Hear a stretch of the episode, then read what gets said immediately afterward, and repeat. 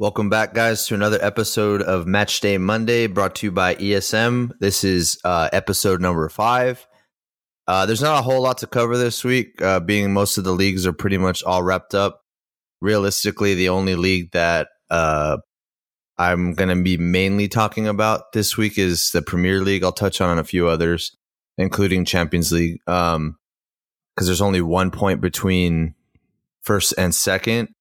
Uh, Manchester United ended up losing to Everton 1 0 over the weekend, which caused the controversy of the weekend. Uh, Cristiano Ronaldo was a little upset, rightfully so, since they lost a pretty big game for them against Everton. He hit a fan's phone out of his hands.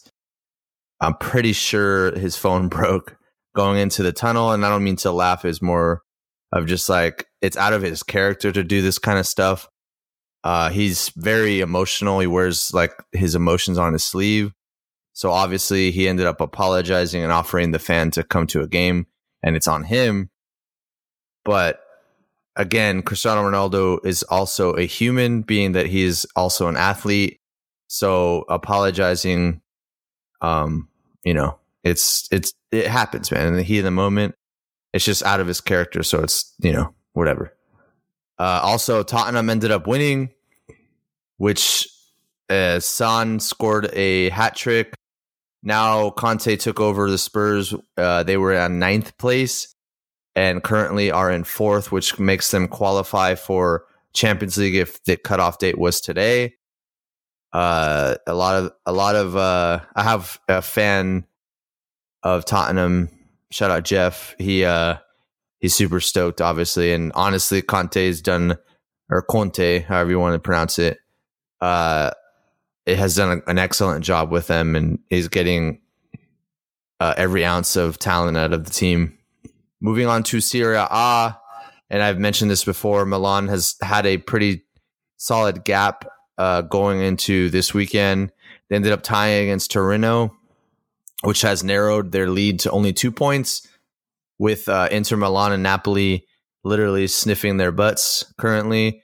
Uh, I don't know if Milan is going to be able to hold on to the lead, being that they have the, at least in my opinion, harder of the schedule between the three that I mentioned. So uh, definitely be paying attention to that. Um, I have a buddy that's probably, I mean, he's been talking shit to me because uh, I'll talk about it later, but Bayern ended up losing to Villarreal. Um, but uh, his team might ended up choking a pretty comfortable lead here in uh, coming weeks. La Liga, um, Barcelona ended up pulling a late winner uh, to have a score of three to two against Levante. Luuk de Jong scored a pretty much buzzer beater. And Xavi currently has Barcelona on a 15 match unbeaten streak, which is absolutely insane to think about uh, being that when he took over like i've mentioned before um, barcelona was in shambles. And i can't really say more about this guy besides like i don't want to sound too much like i'm riding his dick or something.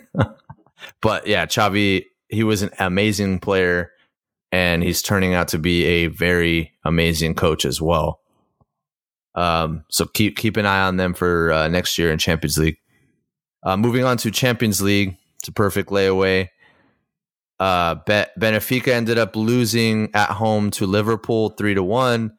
Uh, Liverpool pretty much just dominated that game.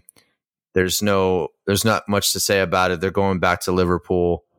Uh, they should single handedly beat them probably like 3-0 this time.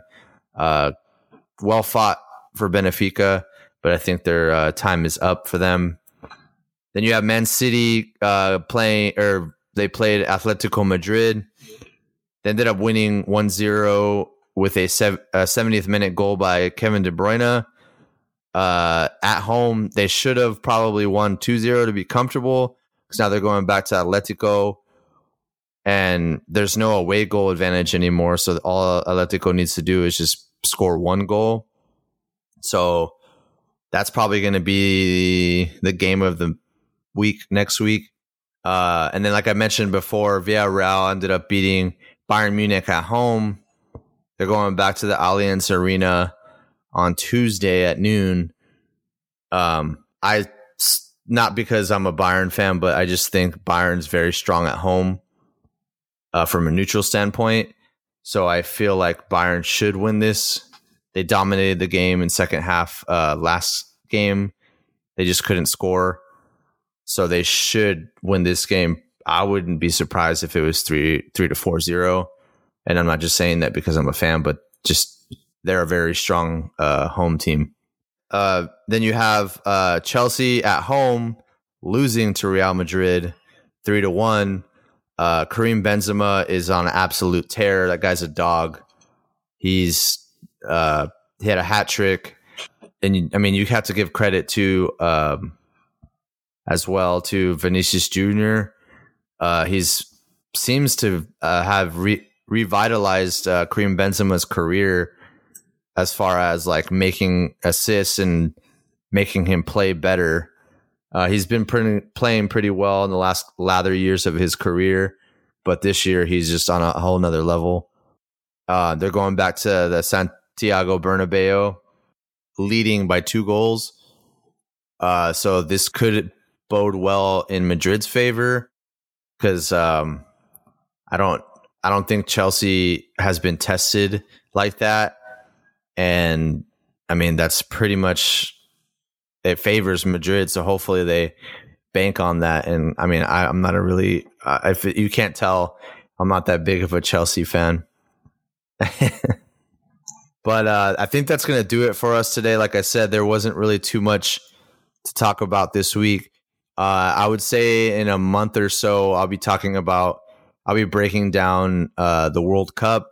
We'll be going down each group um, to see which ones I and my special guest that I'll announce uh, in a few weeks, uh, which ones we think are going to be moving forward, who are our favorites, who's the dark horse. Uh, and then um, we'll also break down some friendlies that are going to be happening in the coming months.